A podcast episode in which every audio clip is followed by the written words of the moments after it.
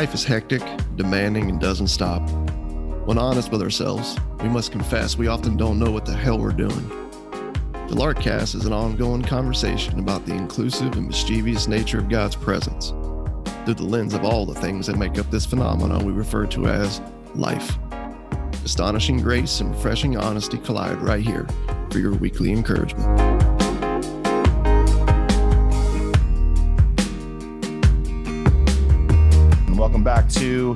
The Larkcast.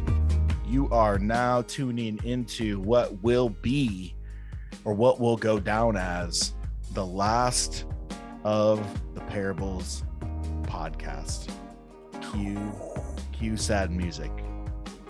Aww. Um maybe Oh, some of you are like, cool, move on from the pod from the parables. You guys have been doing this for a while. Some of you might be bummed uh, Yeah. to hear that. That's not to say that we're never going to be talking about parables ever again, because there's we didn't cover every single one. Yep. Now we definitely hit a thrust of all the all the main stories. There are some little tiny, smaller, like little right nuanced parables that we'll hit as we go. But yeah, dude, this is the end of the big journey, man. This is it. It's the end of the road. Yeah, yeah. Not the end of the podcast.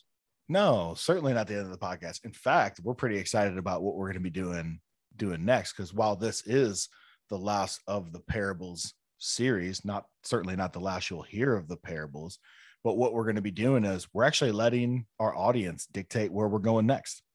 What? You, you, the listener, if you're in your car, if we're in your ears right now, Yeah. you get to determine where we're going next. Russ, let's give them some some parameters. What are we looking for here from our audience? Everything, man. Talk about bugs, um, government, taxes, politics, vaccines. Just kidding. Um, uh, I don't need I don't need any more of that in my life. just kidding. Um, no, the, the door is open. So if there are things that you have thought about or have wrestled with as you've been journeying with us through the parables, or if you just started checking things out and you just listened to the first one and you're like, man, I got some questions here. Um, if you're, uh, you know, there's a lot of like popular thoughts and ideas and things that are flying around in regards to like modern Christianity and, you know, Mhm. where did it go wrong? Or where do we need to go next? And all these things sort of in relation to what Jesus has said that we've been unpacking Mhm. fire away. Like the door is really wide open. Um, whatever's on your heart and mind that you're that you're trying to work through in regards to what God is really like uh, is what we want to press into. So yeah, reach out to us. Let us know. Yeah, and it could be it could be, you know, thought question related, you know, what is God really like? Maybe a certain passage, a certain theological system. Maybe it might be the Marcel podcast that's floating out there, questions about church, about ministry, you know, whatever the case, personal questions, personal wrestlings. Really, it's just kind of open, but we want to hear, we want to hear from you. Um, we want to meet you guys where you're at and have an ongoing discussion. This the Larkcast doesn't exist for us to just run our mouths um, No. and have a platform, you know, to just kind of to talk and speak. This isn't a couple of like ex pastors who are just really, you know, missing preaching on Sundays, and we need a platform to get on here and and you know flap our jaws Yeah. we exist for you. I think we exist for the people who are kind of like you and I, Russ. You know, like we have a Yep. we have a story, um, and we really um, came to discover that good news was was better than we could have ever imagined, Mhm. and church and ministry could just be as simple as friendships, and that is quite a bit of a journey that. God brought us on to get to that point, and we're connecting with and just trying to be friends and helping people who are on that same journey. Yeah. yeah. No, I think that's a it's a great summary. So That's wherever why the you are, exists. wherever you are in the equation, right? Fire away. We'd love to hear from you and love to speak into the things that you're trying to think through, wrestle through. Let me just say this before we dive into the parable. All questions, doubts, fears, and frustrations belong here, Mhm. all of them. Um, if you're worried about like us like naming you on here, please don't fear that. We're not we're not naming anybody in regards to the questions, but Cool, just know that you you can that. share anything you like with us, and we love to press in from there. So Yep. if you're wrestling with it, ch- chances are there's probably a lot of other people out there who are wrestling with it as well. Yeah. So- So I want, yeah, just encourage you, do it. Reach out. Howdy Yeah. at larksite.com or uh, just be looking on social media. We're probably going to have an opportunity, um, you know, through a post or through a story to send in a question. So be looking forward to that. We, at the time of this recording, are on the front end of the Lark tour and we're about to hit the road tomorrow. It's all going down. Obviously, you guys are listening to this on a Tuesday, so we'll have Yep. just wrapped up the Lark tour. But at the time of this recording, we are on the front end of that. And I just want to re- remind everyone we are hitting the road at the end of 2021 and then all of 2022. So if you have a group of people, a number of people, a community that have been coming around the conversation, whether it be through Reclaim or the Larkcast, and you want us to visit your city, come to your church, speak at your event, and just come and mix it up, man, with your crew. Yeah. Reach out hang to out, us. Hang out in your backyard. Hang out in your backyard. Yep. Yep. The St. Louis thing we're doing, that's going to be a little bit more of a bigger thing in a brewery where our friend Danny's has started uh, a church there. The Louisville crew is going to be more of like a backyard food hangs. Uh, it's going to be a little bit more low key. So we're down Yeah. to do any of it. And I think Russ, you're speaking at a church on Sunday as well in. Louisville. So there's Yep. just a wide array, right? Everything from uh, like a Western normative traditional thing to just in a backyard or at a brewery. We're down for anything. Yep. Yeah. Reach out, and uh, we'll come your way. I'm pretty. I'm pretty Um, stoked about this. yeah, inquiries and booking is again at howdy at larksite.com. Okay. Last of the parables. And just so that our audience can't point a finger at us and call us uh, babies or wusses or we tapped out and didn't handle the toughest ones, we are doing the last of the parables in Matthew 25. The Matthew 25 parables are the most difficult ones. You have Yeah. the wise and foolish bridesmaids, the parable of the talents, which we did last episode, and now we have the parable of the separation of the sheep and the goats. and here we here we go. it's like Here we go.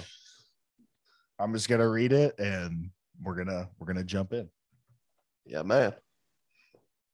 All right, Matthew 25. I got my Bible out today. If you notice this, if you're, This if is, you're uh, following along on YouTube, I I have my This is this is the one, bro. This is like the the last of the the last of that list where like is Jesus taking off that velvet glove of grace and putting on the brass knuckles? yeah. So if you've ever wondered or feared that, hang on, he's here we go. Okay. Um, we're gonna try to do it justice, but we're not gonna try to belabor it. That's the goal. But we Yep. also have started podcasts by saying, "Hey, let's aim for a half hour," and we went an hour and five minutes. So you just never know what you're gonna get out of us too. But here we go. Matthew 25, starting in verse 31. It looks like we're going down to verse 36. When the Son of Man comes in his glory. Again, last things, last days, culmination of human history. When the Son of Man comes in his glory and all the angels with him. So Jesus is rolling deep here. He's got angels with him. He's rolling deep. Then Mm. he will sit on his glorious throne.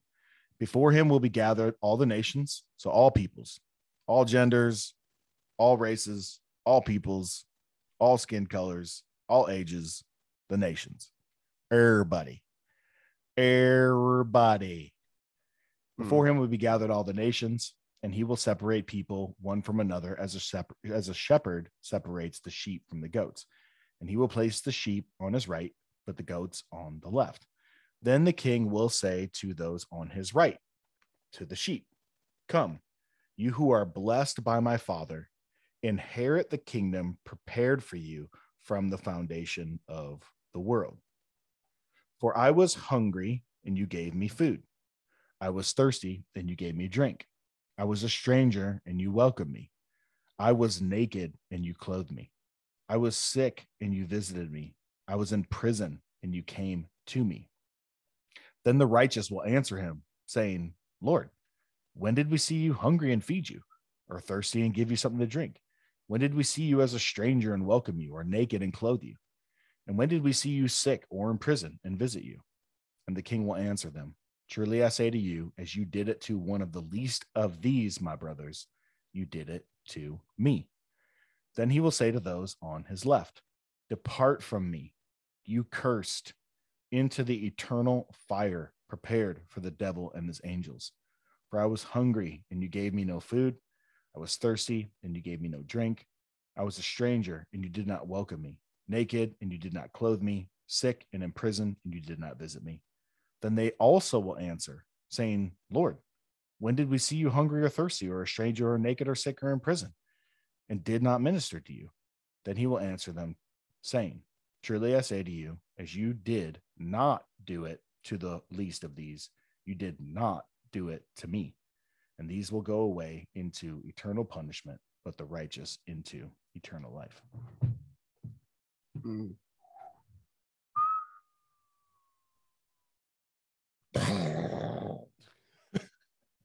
Got some heavy stuff. Heavy stuff here.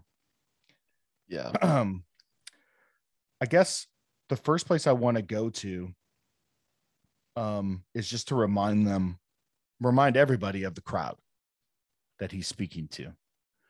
The people who have really been a thorn in Jesus' side from, you know, the beginning. They've been putting every word and move of his under a microscope. They've challenged him countless times. Um, they've rebuked him countless times. They've challenged the disciples too. Lots of arguing, lots of accusations. They are the religious leaders of Jesus' day, the, the spiritual and religious representatives of an entire nation, of Yeah. the religion of the Jewish people, of Right. God Himself, Yahweh, right? They think they are literally the guardians and the representatives of who God is. And they are constantly confronting um, Jesus.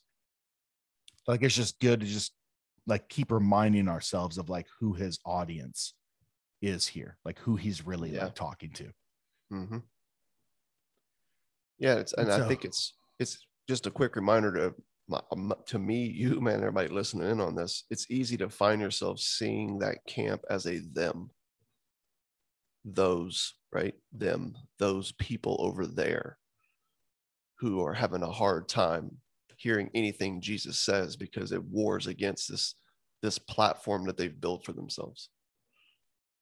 And it's easy to forget that we ourselves can be in that camp on a daily Mm. basis, man. Yeah. And Yeah. I think it's just good to remember that, like, yes, this is who he's talking to. Um, but there's a there's a there's a good representation of all of us within that. hmm So, um, obviously, we have a parable of judgment here, and it gets it gets pretty dicey and pretty descriptive and Yeah. pretty grisly towards the end. I want to just make a quick comment um, about judgment and Jesus in particular. You know, in verse 31 here, you see it says, When the Son of Man comes in his glory and all the angels with him, then he will sit on his glorious throne. Before him will be gathered all the nations, and he will separate people one from another as a shepherd separates sheep from the goats. I think what's crazy um, about this is that Jesus is telling these guys who think they are about to do God a favor by Mhm. eventually killing this dude. Yeah. Um, and that in the end, this crew who's confronting him, right, at this judgment, Jesus is telling them, You're actually going to be standing before me. Mm, So they are putting themselves in the position of God as his representatives on earth to judge this person who's coming in the name of God but Jesus delivers this shocking blow to him. It's like, actually, you think you're in the position of judgment over me. I'm just letting you know when human history culminates, you're actually going to be standing before me. it's, it's pretty wild, dude. Right. And if there was ever a crew who was familiar with and functioned in the place of judgment, it was these Pharisees. And I love what you said. It's not a them or a they, it really is us because if we're honest with who we are, do we let judgment fly, bro? Oh, yeah. If not, if not, if not on social media, if not to our friends, if not to other people's faces, we let it fly in our hearts and in our our minds. So we're actually like in pretty good company with these Pharisees because we are not strangers to making determinations, choices about others and their situations. Yeah, I think and he, Jesus sort of kicks things off that way. Um, he's, I mean, you can go back to like Matthew five through seven in this collection of short teachings from Jesus that we've named Sermon on the Mount it's constantly being held up in a variety of circles that I've been in over the years as uh you know like kingdom this is where we find the kingdom ethics. This is where we find the gospel of the kingdom. This is where we find like this kingdom manifesto for bringing about change to to us and to society. But really what jesus is doing throughout all of that is creating which we've talked about on here before a crisis of capacity he's actually revealing what's going. Here's what you've heard, and you think you're actually okay in it because he's talking to the, these Pharisees there. But again, he's mm-hmm. also talking to us.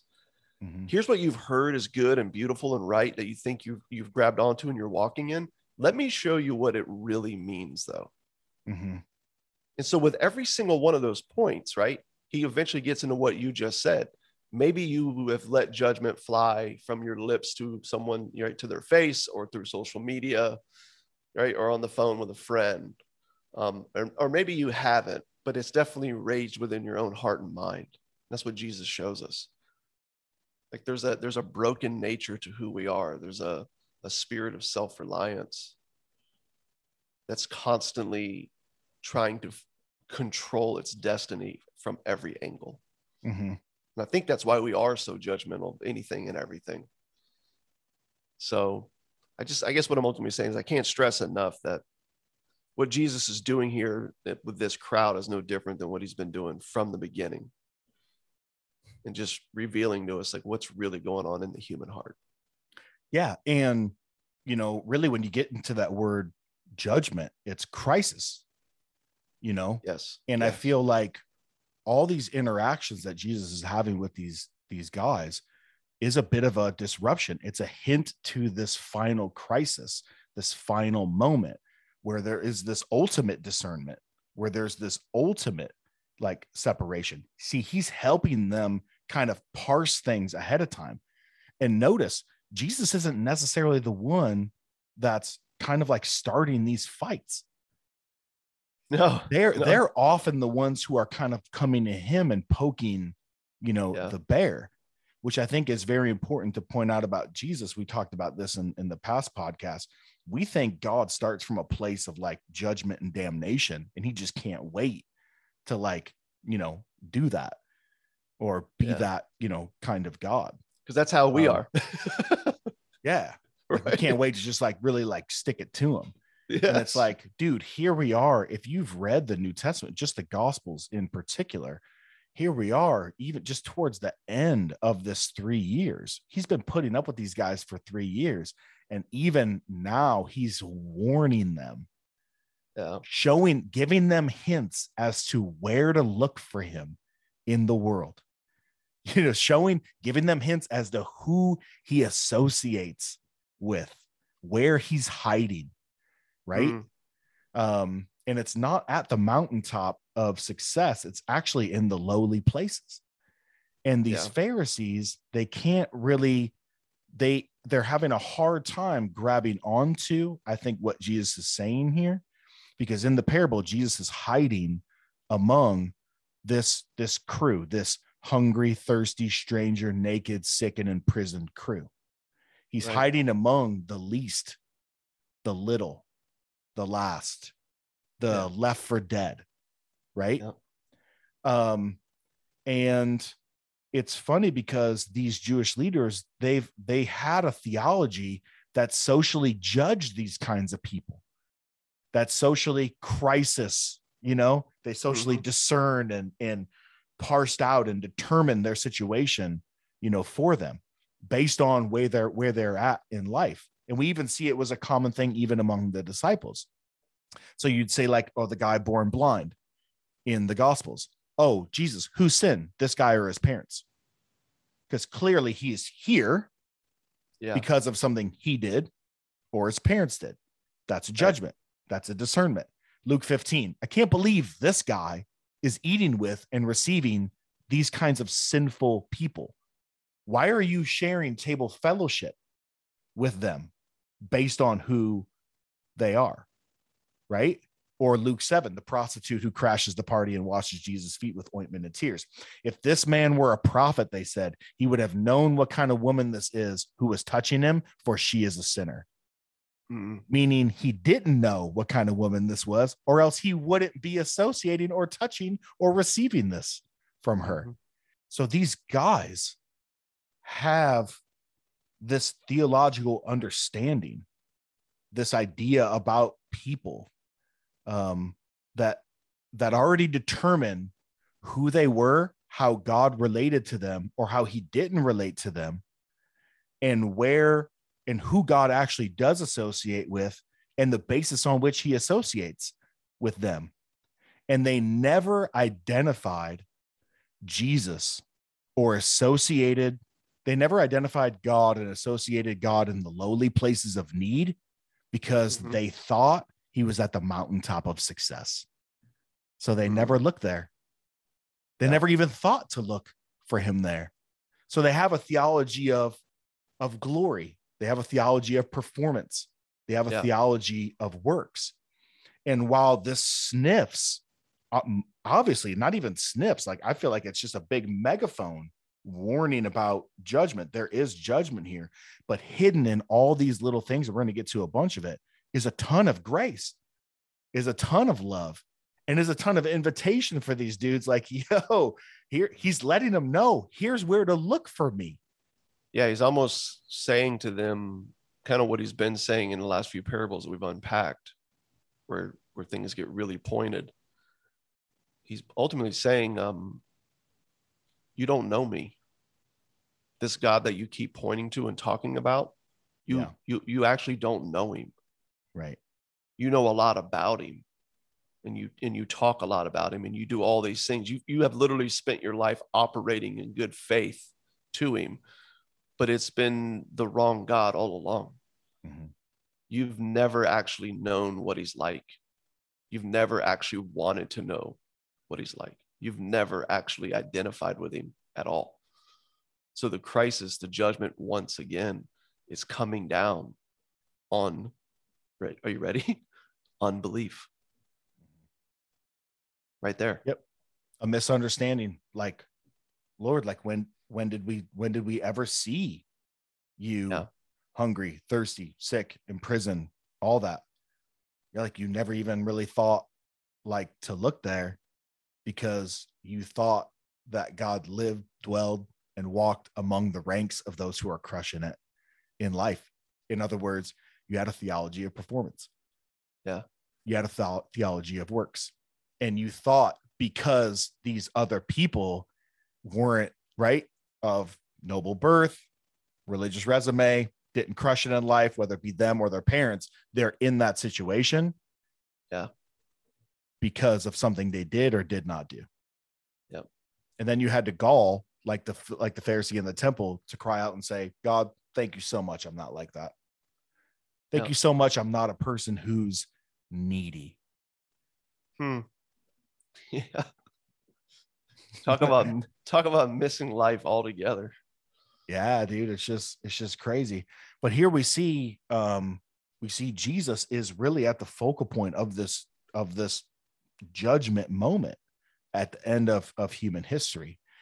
And um this is something I got from uh, C. Baxter Kruger, uh, which was really, really cool because it brought me back to uh, John's gospel about judgment and the Son. Mm. And these are just kind of like some loose notes of something that that came from him. But in John 5, and the only reason I'm bringing this up is because one, we're talking about judgment, but then B, we see that phrase son of man right there in verse 31 of this parable here in Matthew 25. In John 5, um, Jesus has this real provocative commentary on judgment. And he says this for not even the Father judges anyone. Think Mm. about that. For not even the Father judges anyone. This is Jesus talking about the Father. For not even the Father judges anyone, but he has given all judgment, and he gave him authority to execute judgment because he is, here, here's the phrase, because he's the Son of Man. It's almost like God saying, like, look, um, you're in the trenches. You left heaven. You became a man. You know, you took on flesh and blood, right? You're Yeah. in the weeds, man. You're down there. Um, I trust you completely. Whatever you want to do in heaven and on earth. And what do we see from the Son in John 3 16 to 18? He's not come to judge the world, he's come to save the world. And we've seen this constantly from Jesus. His posture is just no condemnation, no judgment. God comes in peace, love, and in grace, right? And we've noticed he almost needs to get pushed to this point of Mhm. judgment.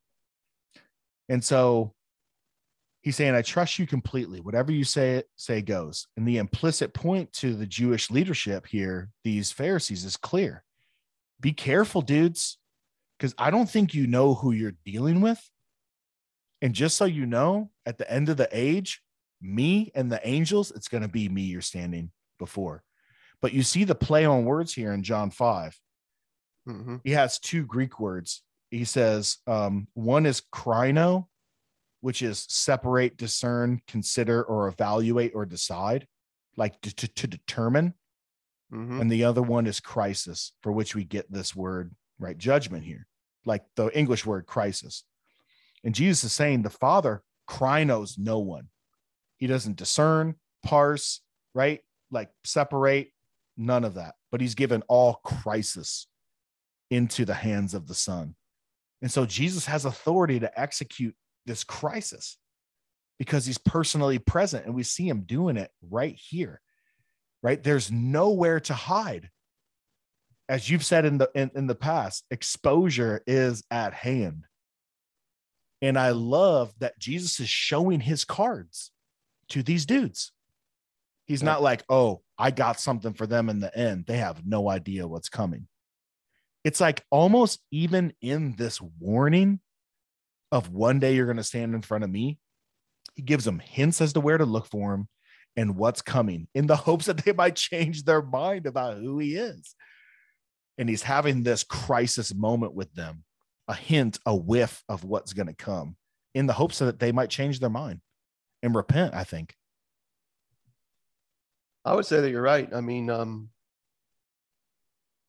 you're not going to get away from the fact that when you look at this story here, eventually the way that Jesus tells, there's this king, right? There's a party coming at the end. It's this final toast, right, to all that he has done and declared. And there is a separation, sheep, right, from the goats. And that's what he's right. He's unpacking here. And eventually he's getting to what makes the sheep the sheep, what makes the goats the goats, and why one is at the party and the other one is not. And he's, I think you're right. I think he's trying to help them realize how much they've really missed what God is like. They've missed the fact that he loves to throw parties. They've missed, right? You know, the one who threw the banquet, right, for his son, for his son's wedding. They've Who uh, invited all good and bad in the alleyways and hospitals and yeah. tattoo shops and bars. yeah they they've they've missed all this man they've they've they've missed uh the, the happiness of the bridegroom right the joy at the party they've missed uh Life itself. yeah they've missed this this nobleman who loves to throw play money out in the cosmos and invites us to invest like there's nothing to lose because there's nothing to lose Um, and I feel like this is that final moment where he's just trying to like shake him in a sense. Because when you look at the story, you know, he refers himself as the good shepherd, right? He's he's the good shepherd who lays down his life for the sheep and the goats. I think we forget that. He's the good shepherd that you've already brought up in John 3:16 who came to save the world so that none would perish. He wills none to perish. He came not to condemn the world, but so, he came so that the world could be literally come alive. It could awaken to their very reality that they've always had in him. Mm-hmm. And that's the one who does the separation here. And you know, as people who didn't grow up in a in a Jewish context in biblical times, we don't realize like not only in the story does the separation of sheep and goats happen within Jesus's shepherding of both, okay? Because he's shepherding both. He's got one crowd on one hand that's grabbing on, but then he's got these Pharisees on the other hand that refuse. But again, he's the good shepherd who's shepherding both at the same time. Mm-hmm. He wills that none would be perish. He will draw all to himself when he's lifted up, right? I just think it, it's just all the story itself is pointing to everything that you were just unpacking in John. I mean, even in like uh, it was normal in biblical times that I, I read for a shepherd to keep both sheep and goats, dude. Did you know that? It was normal. Yeah, I was just about to ask you where we see the inclusion before exclusion. Yeah, it yeah, it's like it was normal for them to keep both in biblical times. In fact, yeah. in Exodus chapter 12, verse 5, it specifies that even a goat can serve as the paschal lamb. A goat can. So this isn't a one is good and the other's bad. One got it together and the other refused to get it together. That's not mm-hmm. at all what's going on in any of the parables that we've looked at. None of it has been about a God who's interested in counting. I mean, if he, if he was interested in counting, why would you make in the last parable we unpacked with the talents why would you why would you reward the richest one? Why would you enrich the already rich one who had yeah why wouldn't you make yeah why wouldn't you make the four of you know the second guy yeah. count on a count on a trustworthy tristan? Why wouldn't you make his four or five? Right you would have gave him help better. help him catch up right? That's how we think. But he doesn't because again, it, the point that Jesus is making in the story is that God quit counting. He quit counting. And so it's not a, a good and the bad. It's not like the sheep and the goats, the way we so like moralistically, you know, put on those lenses when we read this story and we forget everything Jesus has been saying when we get to this parable. That's not that's not this. I think you're dead on, dude. He cares for these for these self-righteous people, man, who are missing the party that is right under their nose. Yeah. And he shepherds yeah. the sheep and the goats together because that's what a good shepherd does. And he calls them all and he draws them all to himself because he he he does will that all be saved. He wills mm-hmm. that none shall perish, he said. He came not to condemn, as you've read in John. And that's what we see here, man. And uh well, he says he, he says to the sheep, he says, Come, you who are blessed by my father, inherit the kingdom prepared for you from the foundation of the world. Another clue as to why we know this isn't about works is you don't gain inheritance by performance. Right. You gain inheritance because you have a dad who loves you and gives it to you freely because you're his kid. Yeah. Come, blessed by my father, blessed, made joyful encouraged, loved, right? This this crew has tapped into life itself. They've said yes to him. They're not mm-hmm. hard-heartedly resisting and continually saying no. Yep. I mean, we have to remind ourselves this is the crew that I think in their heart of hearts knew he was from God, knew Jesus was from God, knew he yeah. was good, but there was this like cultural understanding that started to grow among this tribe that we have to get rid of this dude. And if you like walked away from that or challenged that in any way you were dismissed right? Like nicodemus he was pushed out. And this is the same crew that where jesus has that moment of blasphemy against the holy spirit. Mm, You know, that like one unforgivable sin in the New Testament yeah. where it's like blasphemy against the Holy Spirit. And everyone's like, man, like, what is that? You know, am I, Yeah. have I done that? You know, and know. it's like, There's and everyone's one. like, oh my gosh, dude, Yeah. crap. And what what's going on there is a very specific instance where this this person that's among this crew that really is Jesus who's talking to right here, who is just a hard-hearted no, regardless of everything that they see, even though they know. And in his heart, he knew after watching Jesus heal somebody that he was from God. But in keeping step with his tribe and not wanting to fall, you know, out of line and wanting to be welcomed and accepted there, he pointed a finger at Jesus and goes, You did that in the name of Satan. And it's such a hard hearted, like predetermined no, no matter what you hear or or see from him. That, that that's the kind of unbelief that Jesus says, that continual, persistent resistance to every w- way in which I'm just showing you myself, revealing myself is the only Yeah. thing that can't be forgiven because you're insisting on remaining outside of the reconciliation of all things and the party and the table that he has set for the world. Yeah. Jesus told us in the scriptures, you know, in a sense, kind of gave us a little bit of a, a breakdown of the job description of the of the Holy Spirit. Right? He he convicts us of sin Mhm, and he testifies to the truth. And the truth has a name. mhm, We see that in the scriptures. Jesus himself said, I am the way, I am the truth, I am the life. He's not a way, he's not a truth, he's not a life. He literally is truth. He is life. Right. So the Spirit is going to constantly be pointing us to this reality, Yeah. right? This reality. If you go to your grave calling the Spirit a liar, if you go to your grave calling him a liar, this is not true. Jesus is not Lord. That is to blaspheme the Holy Spirit. That is the one act, okay? The refusal of your acceptance, your unbelief is the one and only thing that will forever keep you separated from the God who's already done everything to make you alive, to make you Mhm. whole, to make you one with Him. But if you don't want anything to do with Him, if you refuse to accept Him, if you refuse to identify with Him, He will grant you what you wished in the end Mhm. And that's where the whole idea of hell and you know all the different concepts that people have from it and kind of this picture that we're starting to see in this parable comes from. But i just think it's important to realize like that's the nature of what's going on here. Um i think we for, we forget that evil has been aced out by jesus on the cross. He knows he told us time and time and time again i've come to die. My mission is to die.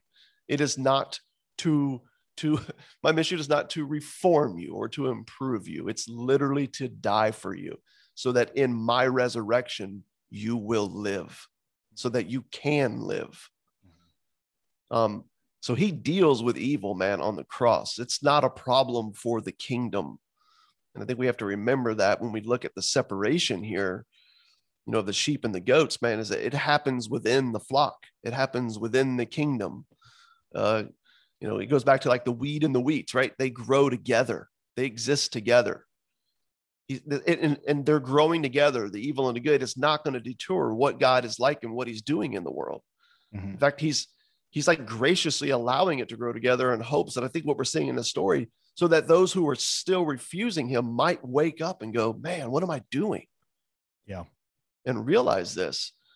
And so this separation man is it's not the it's it's it's not like the you know the king is going to deal with evil at this climactic event at the end of the world and then he's going to separate you know the sheep and the goats man.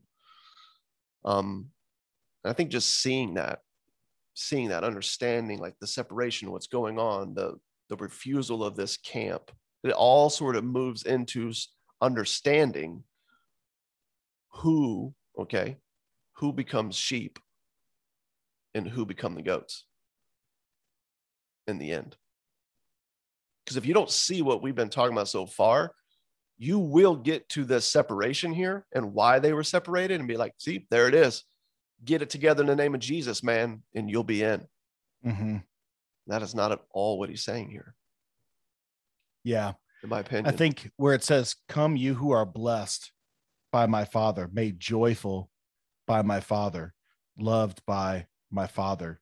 Um, you know, a fa- God is often painted as someone who is faithful, right? Yep. He, in the last parable, um, it says, you know, the person who th- thinks they have, it's going to be taken away. And the person who actually has, more will be added the crew who thinks they have and it's going to be taken away is this crew he's talking about. They think they're in, but you come to find out at the end of the age, you're standing before the person literally who murder whose murder you plotted. And it's like crap, crap. We got that one wrong, right? Um, and the person who has more will be added. And I think what he's saying is they're blessed by the Father look at all this stuff that they eventually end up doing in life, which really is just like very simple, tangible ways that they're loving their neighbor. Yeah. Simple, tangible ways that they're loving the people around them. Notice how he doesn't say, like, you know, they got rid of world hunger. They got rid of, you know, global need for jackets in the winter in Chicago yeah.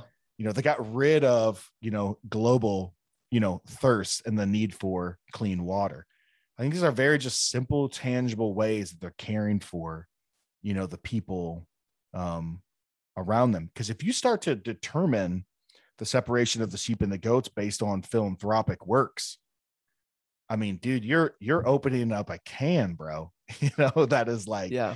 that is that is pretty pretty insane. But it says come you who are blessed by my father. In saying yes to god's son you're saying yes to life itself. It's called faith. And when we say yes he keeps enabling that yes in our lives even Hmm. when we grow weary of saying yes even when saying yes is hard man hard even when saying yes is hard in the violence of our own mind, the doubts we have, right? The, the the the condemnation that creeps up in our own heads and our own hearts. The the saying when saying yes is hard in community with other people. Even when we grow weary of saying yes, he makes that yes joyful, even when it feels bitter, even when we feel like saying no, even at Yeah. points in our times when we want to just walk away.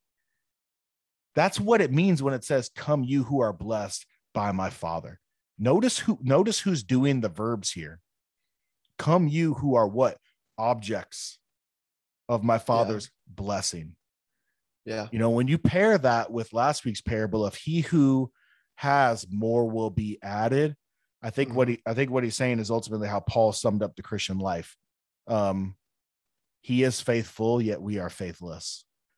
We are po- we are prone to faithlessness, but faithful is he in our lives to keep adding to that yes, to keep us saying yes, to Yeah. keep pushing us out into the world, to love neighbor, to love brother, to love sister, right?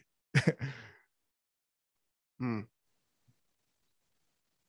Yeah, it's it's good, man, and and I think the the the heart of the whole parable is what you're saying in regards to the yes. It's it's the identifying ourselves. It's our desire to identify with Him, to know Him, to be known by Him, to say yes to Him. All of this is an act of faith that continues throughout our lives until we breathe our last on this side of the veil. Mhm. This is the Christian life. This is to know, to follow Jesus. This is to be alive and to be awakened to and to be walking as one with God. Mhm. Um, and I think the big like aha of that, like for me, like the the turning point in this parable, the just like if I'm just being honest, man, the straight up like oh shit moment for me in this parable was seeing that. Because I had taught this parable for years under the guise of you know faith has to produce this you know certain amount of works in you. And the people who go and they they they love you know they fix world hunger. The people who get involved in solving all the issues in the prisons. The people who feed all the hungry right like these are the people who are christians. Or give money to the organizations that do and do 5ks every year you know Yeah. like you know all that. Yeah, this is what it means to be a christian. This is what it means to follow jesus. And if you're not doing these things well then you're not a christian. You don't have faith. You're not a believer. You're the you're gonna be you know what i'm saying? You're you're gonna get lumped in with the goats in the end man. And we take this parable and forget everything jesus has been saying and all of a sudden this thing really quickly becomes about works instead of about people who said yes. Um you know you look at the stories right like the prodigal that we've unpacked. It's it's by faith man that he that he's at this party in the end. You you look at the tax collector in the temple.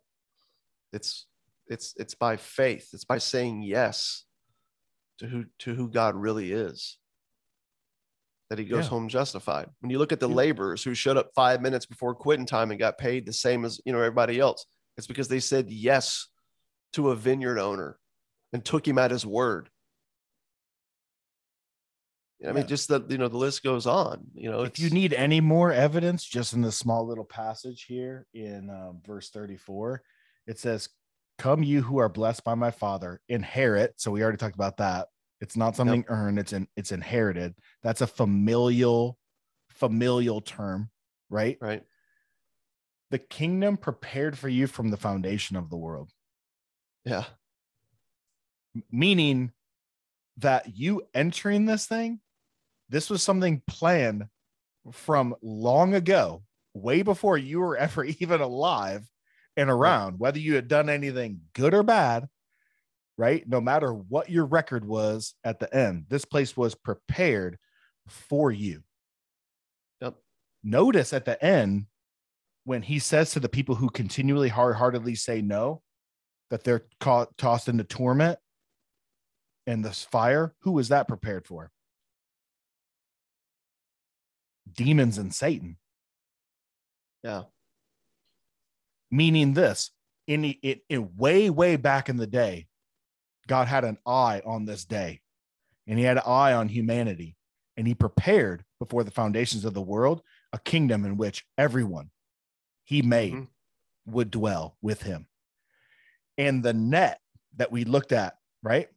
Mhm. in the parables, the net drops to the bottom of the ocean and spans to the edges and gathers everything in its path and heads right there. He wants to grab everybody, good and bad, and bring and in the process of dragging them to the shore, he works so in their lives by the spirit, we already touched on that, that they might say yes to him. And he says to them, You need to go to the place that was prepared not for people, but for Satan and his minions that wasn't meant for you. But you don't want to come to the party. So there's only one other place to go, man. And it's over Yeah. there. yeah dude this party's this party got started back in genesis yes. and it's been going on ever since i think what he's doing in this story is telling us that there's going to be a time where he's going to give a toast um, to the party that will never end that's that's what's coming and i agree man it wasn't made for us but the big aha dude is when he starts to you know point to all these things right th- that the sheep have done. You Mhm. clothed me right? You know when i was naked. You fed me when i was hungry. Um how do they respond to that dude? Because this is the oh what? Wait what? Oh so this parable isn't a contradiction to everything jesus has been saying. This, Oh, is, they were- this is just a culmination of it No, they replied, they were like, Thank you for finally noticing. I will accept my rightfully earned reward of the kingdom. Thank you. thank, Thank, you. you. for acknowledging my lifelong work among the hungry, thirsty, stranger, naked, sick, and imprisoned. Glad you noticed, heard you were omniscient, heard that you saw everything in all places. I was working hard as unto the Lord, I was doing all these things so that I might get this reward, this thing I I, earned in the end. I might hear that good job, you faithful Good servant. job. You. Yep. I got my pat on the head. I got my Awana Timothy Award here. I think that isn't that how they responded in the parable? They're like, thanks for finally noticing. Glad you recognized it. Oh, uh, Lord, what? Yeah. I think in the Greek it's like, huh? What? What? Yeah. What the hell? that's kind of that's kind of that's what they say is They- their response is not that. they they were they were in a sense they were kind of clueless about it they didn't necessarily connect this the ways that they were loving the people around them to this this moment this thing Bingo. Bingo. This isn't something that they knew to do with knowledge.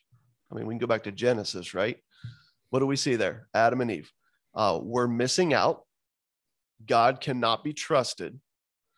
But with more and better knowledge, we can overcome our humanity so that we don't have to miss out any longer.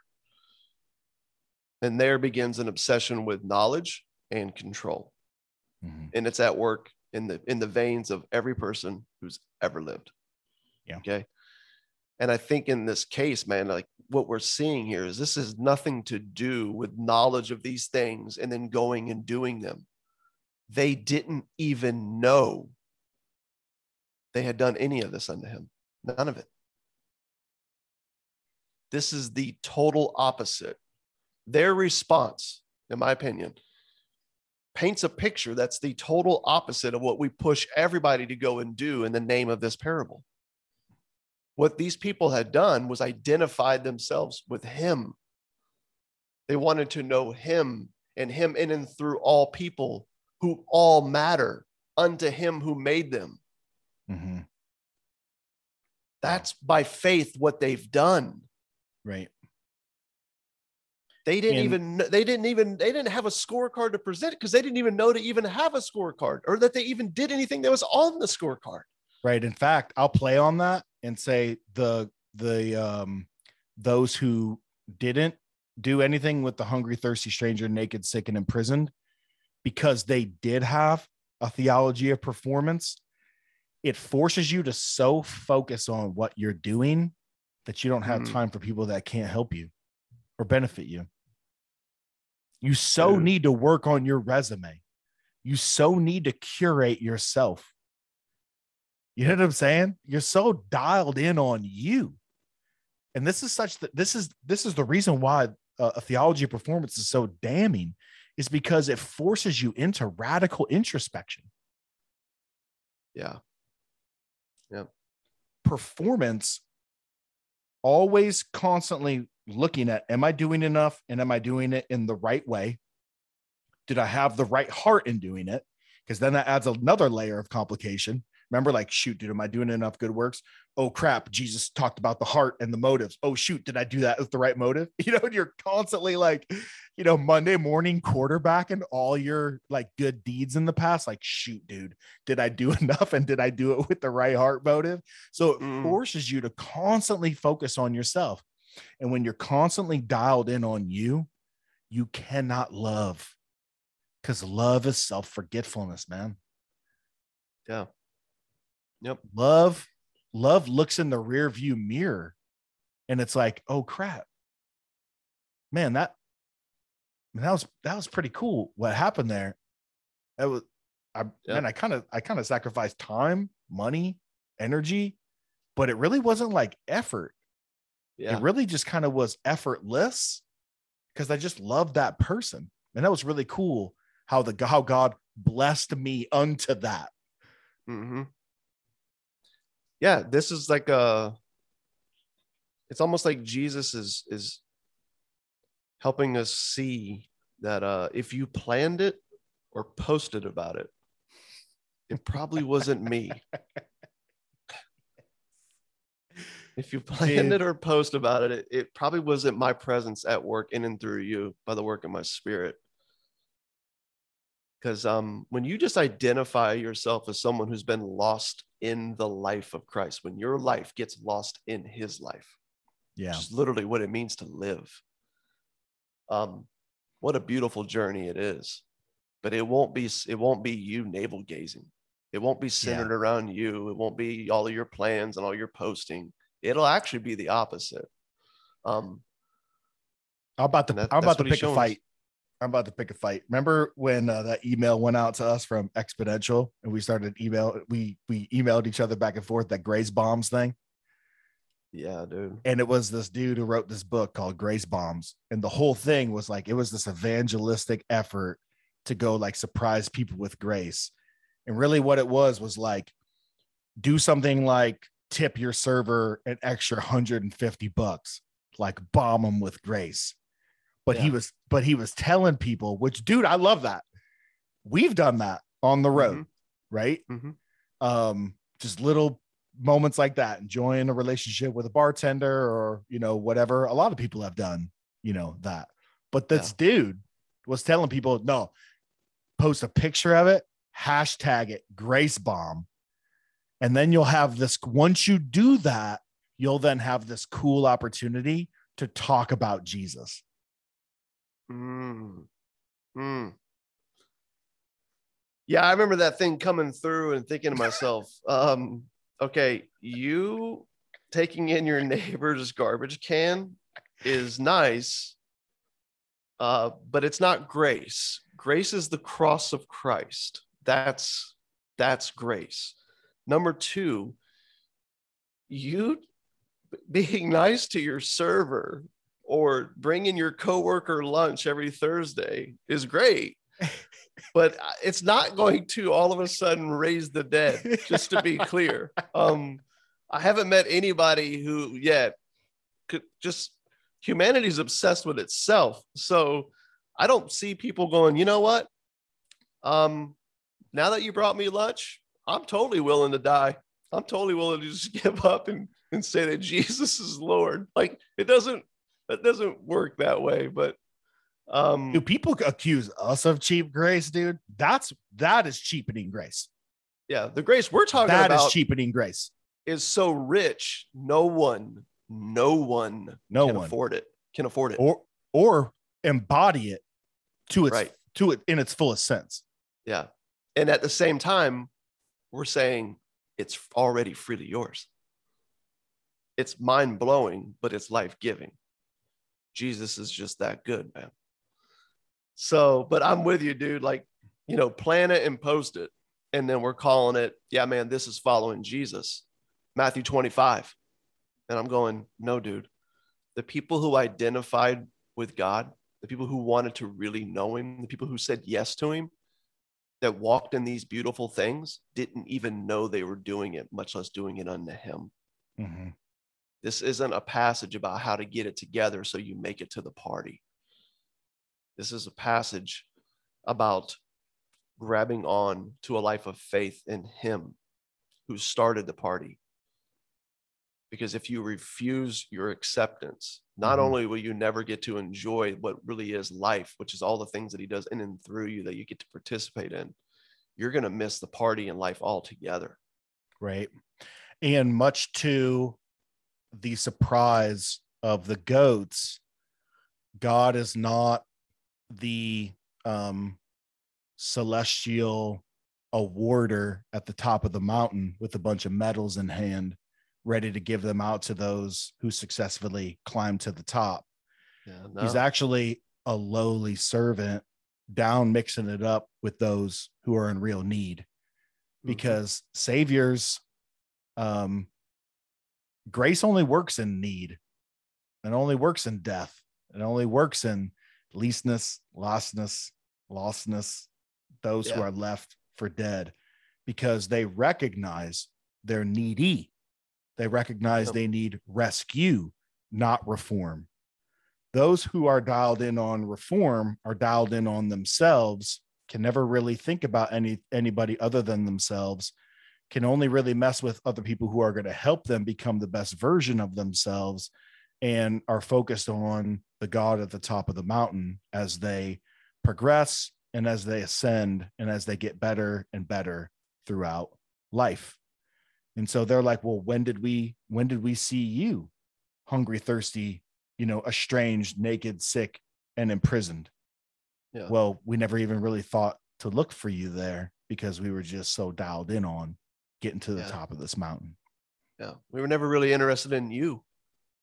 We were never interested in you or your creation. We just it- wanted to, we just literally wanted to use you and your creation to get to the top of our mountain. There it is, dude. It's Yeah. so selfish through and through. Yeah. It's so selfish through and through. And It's- scores of of church leaders thinking they're helping people. Right? Yeah. Be these kind of people that they can present to God at the end of the age and say, "Look, look what our church did. We make them nice and shiny holy people." And and preach the parable of the talents from last week in that way so that they can give more and serve more and preach Yep. this one right in certain ways Yeah. they're not helping No, they're using. I, I think that's what we're we're missing here, man. Like in the in this world of do good, be better. Um, you know, everyone, you know, fighting desperately to ha- get to this imaginary winner circle and have some platform to stand on. And you'll have people who will take the talent approach, like you said, we talked about last week, or they'll take this one and they'll point to all the things that they're doing in among the prison, the poor, the naked, the hungry. But I'm looking at it and I'm going, dude, it seems like you're just using people who are in need to achieve a certain status for your own self assurance yeah that you matter, that you're okay, that you're good. That's not love. right And I think that's what happens when we miss this. That's why I just, if I can make anything known in this parable, when Jesus says to them, You did this, you identified with me in this, their response was, When did we ever do that? when They didn't know. This is not a parable about the importance of knowing and doing all the things. It's a parable about a desire to know Him, to identify with Him, to say yes by faith to Him, in a sense to get lost literally to get lost in Him. to get lost For we have It- been it- crucified with Christ, right? As Galatians says, it is no longer we, I, who live. Yeah. If if it's of our performance you have to make a plan in advance and you have to have a pretty strategic way in which you're going to get there Yeah. and you got to really focus on every move counts dude when you know you're held by a love that won't let you go bro you literally get to just like base jump dude just like let go Right? right a parachute. and just follow him. But I think we've I, I think it. we've done justice to this. Yeah. The last thing I think we need to quickly touch on because we've had some some comments, some discussion about this internally, but also some comments on our social media. And I think our our crew at large is is is kind of rethinking this in addition to a number of different things a number of other different theological topics and church related things and you know all that and it's this idea of hell Yeah. Yeah. I mean, you're going to have the camps that are, you know, hell is eternal torment, nonstop torment forever and ever and ever and ever. You're just going to be in this nonstop anguish torment because you refused um, God's acceptance. You're going to have the camp that says, no, man, like it seems to be a little bit more like you're you're you're gonna there's gonna be gnashing of teeth and weeping because it's gonna, there is a moment where you will be separated by your own choosing by the way okay? Your own doing your refusal to accept your acceptance. In which case you will have missed the party. You will have done you will have called the spirit a liar right to your grave. And it's like hell's just sort of like a just a, a removal of you. It's the end of you. Right? Done. Over. And then there's camp right that's like there is no hell.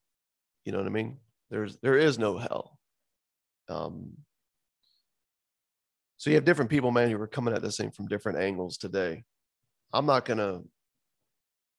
I could definitely see the nuances and the scriptures and the teachings that can result, right, in some different ideas about this. Just to be clear, it's hard to be clear. I guess is what I'm saying. On all about the about the nature and duration of it. yes, the nature and duration, but There's enough I information that makes it murky, is what you're saying. Yeah, that's a great way to put it. The nature and duration of it Yeah. is to be clear on that is, is a little difficult. Um, because again, you're you have to go beyond just the English translations that we have. And when you dive into what it's actually written in, that's where you Mhm. start to go, man, I don't know about the nature and duration of hell. Mm-hmm. But is there a hell? Is there a separation? Is there a moment when the net reaches the shore and the contents are separated? Dude, these are Jesus's words, man, not ours.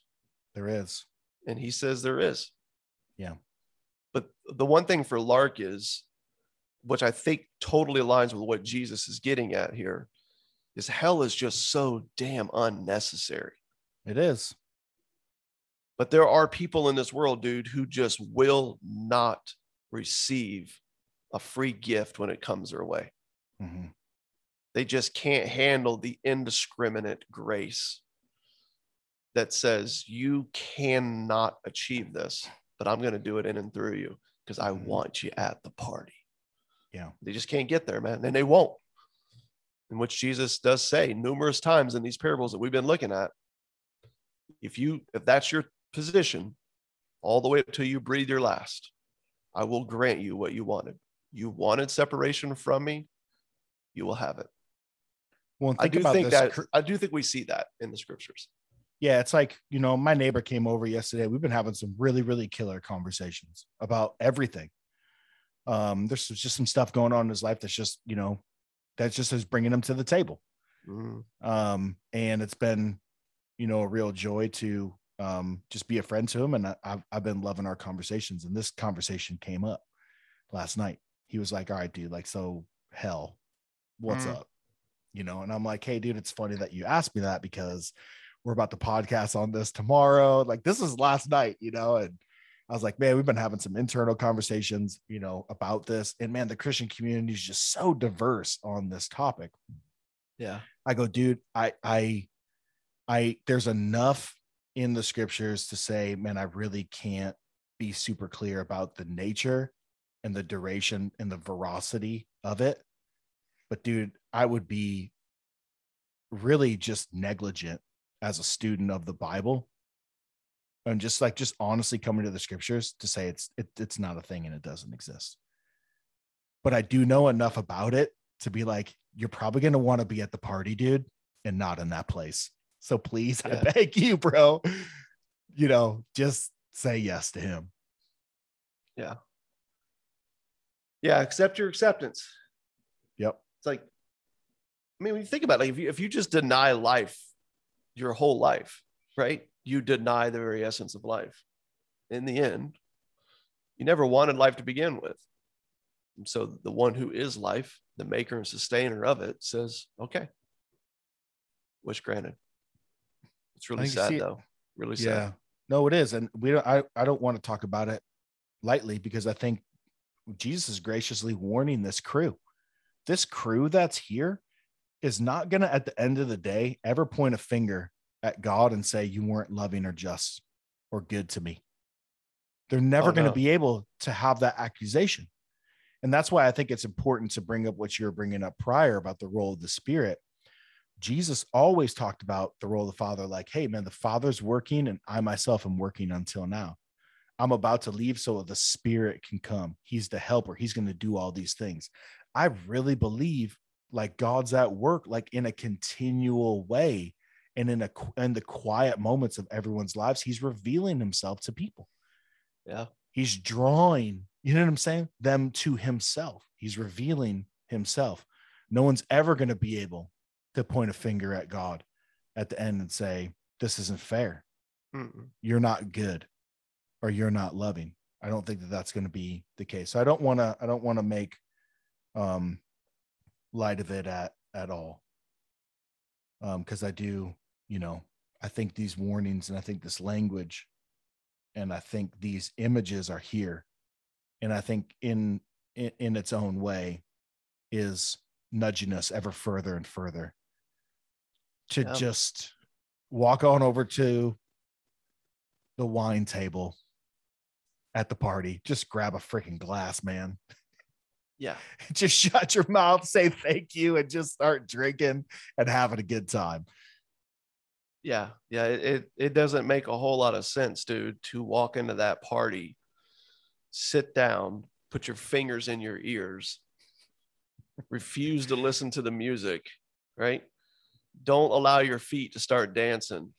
Oh, and by the way, just doing every freaking thing in your being, dude, to stop trying, you know, to be able to stop, to keep yourself from smelling these like delicious cooked ribeyes that are sitting Mhm. right underneath your nose, man. Yeah. And it's like, dude, in, in, enjoy, Yeah. awaken to this. This is, this is, this is it. This is everything, man. And it's right here for you. Dude. But if you talk about loving, like, I feel like sometimes I think we have to remind ourselves, like, is it loving to force someone to be there? Right. Like, if you didn't want anything to do with him, you never did, and you still don't. So now all of a sudden he's right. He's unloving for granting you what you wanted. You wanted separation from God. Now you have it. Yeah. Yep.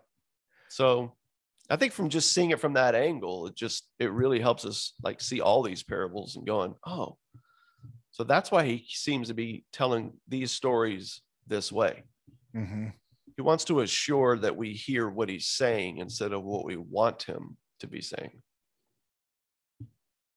And dude, that difference makes all the difference. I used to go to this music festival called Cornerstone. It was like this big Christian music festival. And it was everything from like, you know, punk to hardcore to metal and, you know, everything in between. And it was like seven days. And you're just like smelling dirty. You almost would just rather just burn everything you got there with instead of taking it home and try to watch it. Um, but I remember one night, one year I was there, there was this mobile dance party going throughout all the like all the roads, all the little tents, and they were playing techno music, and it was attached to a golf cart. And the party kept getting bigger and bigger as people were joining it, right? And the music was really loud. It was at night, and this the crowd kept getting like bigger and bigger and bigger. Hmm. And every once in a while, we would just run across like somebody who was just like too cool. Like, cause you know, Yeah. like, you know, the Oh, indie yeah. music crowd, they're like, I'm not dancing to that because techno's dumb. I'm into Swedish black metal, you know, and nothing else or whatever. And uh, so Oh, whenever you whenever we would run across someone that just refused, a whole mob of people would get around them and just start chanting, You will dance, you will dance, you will dance, you will dance. And you could just tell, dude, like slowly, like their like like sulky, like frown just started like they couldn't help but turn it into a smile. Yeah. you know what I'm saying? And then they're like, all right, dude, whatever, here we go. And they They would just just start start dancing. dancing. And everyone starts, you're like, yeah. I feel like, dude, that's how the church needs to be, man. In light of Yeah. all this, Yeah, I would agree. not walking around with a megaphone, right? In talk of torment and hell, but rather a ghetto blaster that is an echo of the future party Yeah. and just demanding, pleading, Yep. forcing even people to start dancing. Yeah, it's got like a it's got a big it's got a big bourbon cart and a and a grill attached to the back of this golf cart. Right? It's we so just good, man. we got like some welders are on hand, you know. They just they just keep adding on to the grill as needed. We got some bartenders that are being trained as we're going so the drinks can keep slinging. I that that is what it should be, man. It's um yeah. Hopefully this podcast can play a role in helping people find the freedom to just be that. Yep. So Well, cheers, man. Hey, Yeah. dude, congratulations on making it through the the parables. yes, we did it. We've been talking about Did this it. for a while. Congrats to you. And uh stay tuned for those who are listening. We'll be back next week.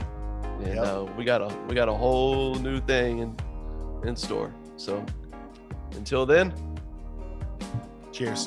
Cheers.